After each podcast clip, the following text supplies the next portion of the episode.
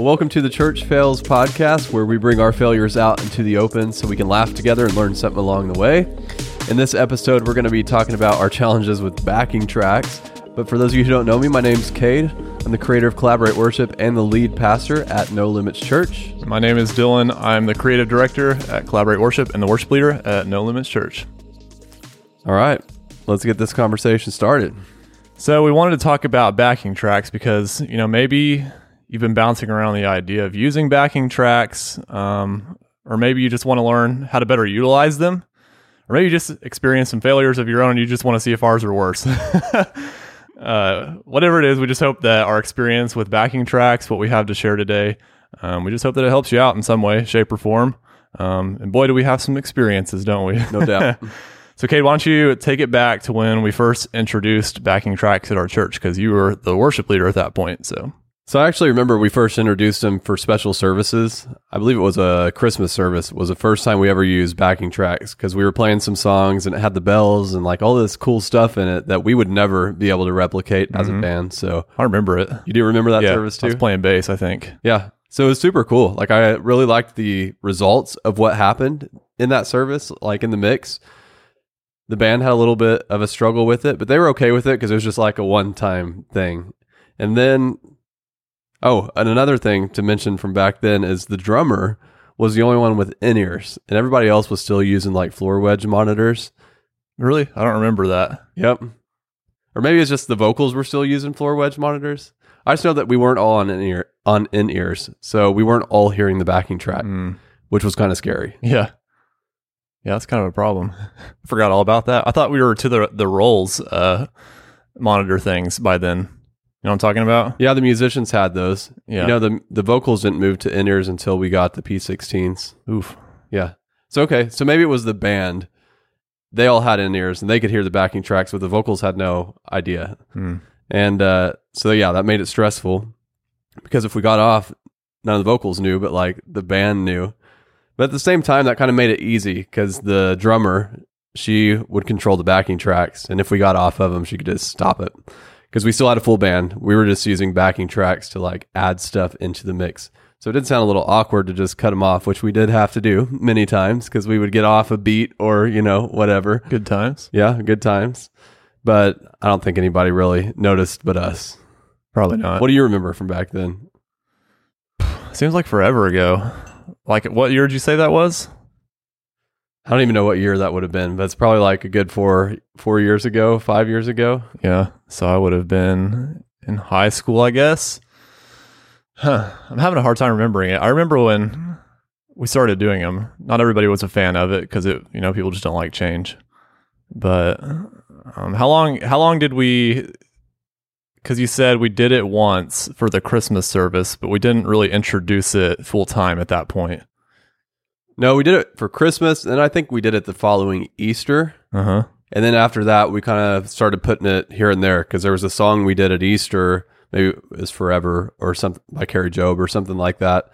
And uh, we realized how lacking and how empty the mix sounded without them. So we started using it just for that song. And like one song at a time, we would start adding it whenever we needed it. But for most songs, we were still just using the metronome, the click track, instead of the backing tracks. Yeah, I remember that now. I don't know that the band ever really bought into the idea of using backing tracks. They just kind of tolerated it the whole time that I was worship leader. That's how I remember it. Uh, we're doing backing tracks. Sometimes I think they still do. Maybe that's the story at your church too. but yeah, I think there's always going to be people who are just like, ah, the backing tracks. We'll get into more of that here in a little bit. yeah. Uh, but Dylan, why don't you go ahead and talk about, you know, your confrontation with backing tracks and the downsides that you see, maybe some failures that you've had using them. Yeah. So if you haven't listened to previous podcasts, like I took over worship leader responsibilities from Cade like a year ago, would you say? Maybe a little bit. Was it more than a year ago? It's been almost two years now. In? June, it'll be two years. What? Yep. Okay, that was uh, the wrong, the wrong uh, time frame. Anyway, I think we were doing them full time by the time I took over as worship leader. Like you had already pretty much introduced them on every song, and we were just using them as a click track and to fill in some little extra stuff to fill out the whole mix. And so I think everybody was pretty used to them at that point. But we still haven't, we still hadn't mastered um, how to get the most flexibility out of them, it still felt like way too structured, you know? And so I think like by the time I stepped in, we were still trying to figure that out, how to how to get the most flexibility out of them, how to make them um, work without feeling tied down all the time. And uh, it took a it took a while, and I remember there were times um, that uh, we you know we we would feel led to do like a spontaneous, more flowy worship moment. But then the backing tracks like next song two three like well okay I guess Here we go. here we go next song or it would just end and it was kind of hard to figure out what to do next at that point. So uh, that was one of the biggest problems we had with them. I, from my perspective, whenever I was worship leader, we just didn't have any flexibility, and so, um, Isn't that like the main tension too? That Yeah, like probably hear so. across worship teams and churches all over. It's like if we use backing tracks, we can't add a chorus in or a bridge in where we want to. yeah, And that's a valid argument, but if you think about it, like how often do you really sway from the roadmap that you practice? hmm we didn't. Yeah, we don't sway from the roadmap, but there'd just be times like at the end of the song when we'd want to maybe go back into it, like on the last one. But and I know there were a few times we'd be like, okay, we'll just let the last song end, the backing track stop, and we'll just keep going.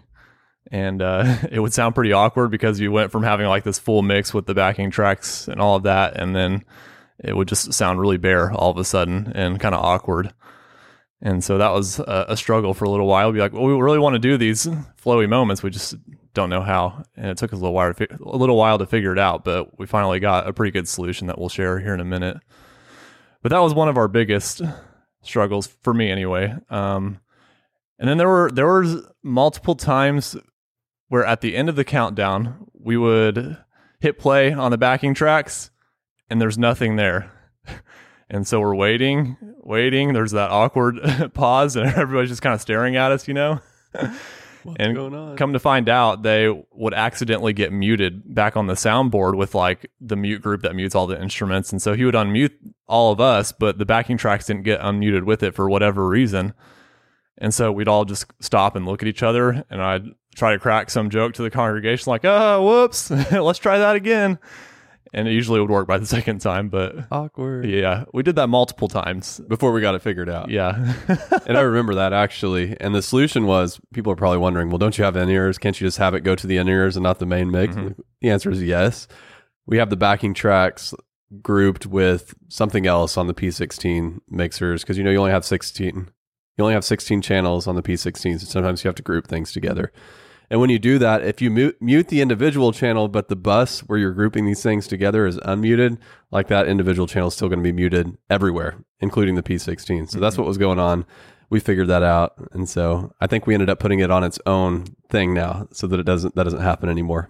Yeah, that was a bummer moment. Uh, kind of ruins the whole because our our countdown or we, we call it our pre roll. It's very like climactic at the end, and then you go into your first like upbeat praise song, and Hmm. yep, it's an awkward moment. Energy up, energy killed. Good times.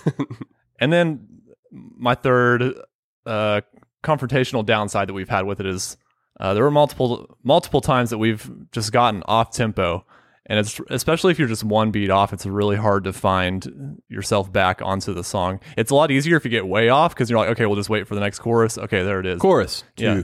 three. But when you're one beat off, it really messes with your head because, especially when everybody's doing it, because the backing track is maybe like one beat behind or one beat ahead, but the whole band is playing at the same place, you know? Mhm. And so, like, I just didn't have a solution in the moment. And this has happened multiple times as well. And we just kind of played the whole song one beat off and acted like nothing was wrong. And most people didn't notice, yeah. but I did. Yeah, you did. we had a, Y'all were one beat off the whole song. Did you notice that? Mm, yep. Yeah. but they made it to the end. Like that was kind of my congratulations. Like the band stayed together, even though you were beat off the backing track the whole time. yeah. One of the songs that it happened with most recently was Who, Who is Like the Lord uh, by Highlands Worship. And it's got a very syncopated uh, synth pattern in it. Yeah. And it when it's off, it sounds really off. and so that one did not sound good to beat off. What's funny about that is the Sunday that I remember, and it was several Sundays, but the one I remember is we had the bass guitar going through the backing track because our bass player couldn't be there or we didn't have one at that point or something. And so to have the bass guitar one beat off, like one beat after everything else is hitting, like it felt it was the weirdest feeling. It's like the bass always slid into like the pocket. Every beat. A little cringy feeling. Yeah. Yeah. But yeah, those are uh, some good times we've had with backing tracks. Um, all those things we found solutions for. I think those are probably just some apprehensions that people have about backing tracks and some things that we've experienced. But uh, we want to share some solutions that we found with you. So why don't you uh, share uh, some that you found to to be helpful?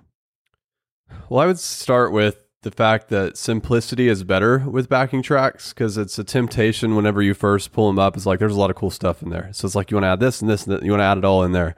And then you're, it really can mess up your mix if you do that.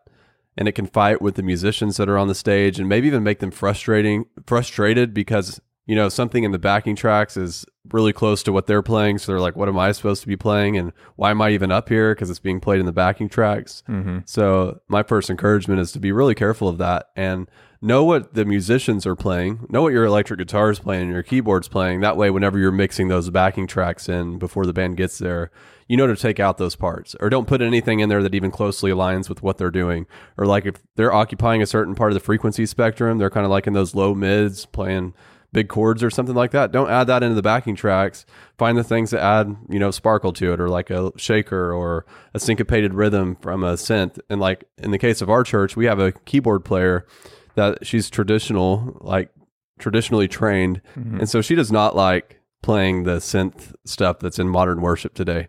And we've kind of pushed her to do some of that over the years, but it was always tension for her. Like she did a good job with it, but she didn't enjoy it. And it's like, you really don't want your musicians to hate their job. Mhm. So we ended up pulling that responsibility off of her and all the synth stuff you just put in the backing tracks. So she doesn't have to deal with it. Mhm. And she can just play keys, which she is really good at. She kills it. yeah, she can thrive where she belongs. So Mm-hmm. And on that on that topic, you talked about um, you know having stuff in there that would make people feel like, okay, why am I even here if we're just throwing this in the backing track? The backing tracks in that in that way also, I think this is one of the biggest benefits of them. It's like if you have, let's say you're a small church like us, you only have one of each instrument player, and they're going to be gone one Sunday. You didn't find out till Saturday. That's a pretty stressful moment right there. but you know, there's been times when that's happened, and it's like you can you can put them at ease because you can say like, okay, this one Sunday is totally cool that we just put the piano and the backing track. Like, obviously, we would much rather have you there, but um, we we can handle it without you, and that has always just helped them to know it's okay to to miss a week if they really need to, and um, even moments when we haven't had a, a bass player for an extended period of time. We've been able to put the bass into the backing track so that we don't really have to worry about. Like I could have played bass, I just don't really like to play bass and lead vocally at the same time. And so, like, if I can be a better worship leader and vocal leader and put the bass in the backing track, then that's what I'm going to do. You know? for sure. Yeah. But it's really nice to have that as an option, like Mhm. Yeah. for when the musicians are going to be gone. Because I think probably most of the churches listening to this podcast are small churches where you only have one musician hmm or maybe two, you know, in certain places. At our church, we only have one musician in each spot right now. So it relieves a lot of stress on you as a worship leader Yeah, for to sure. know that you have a backup plan.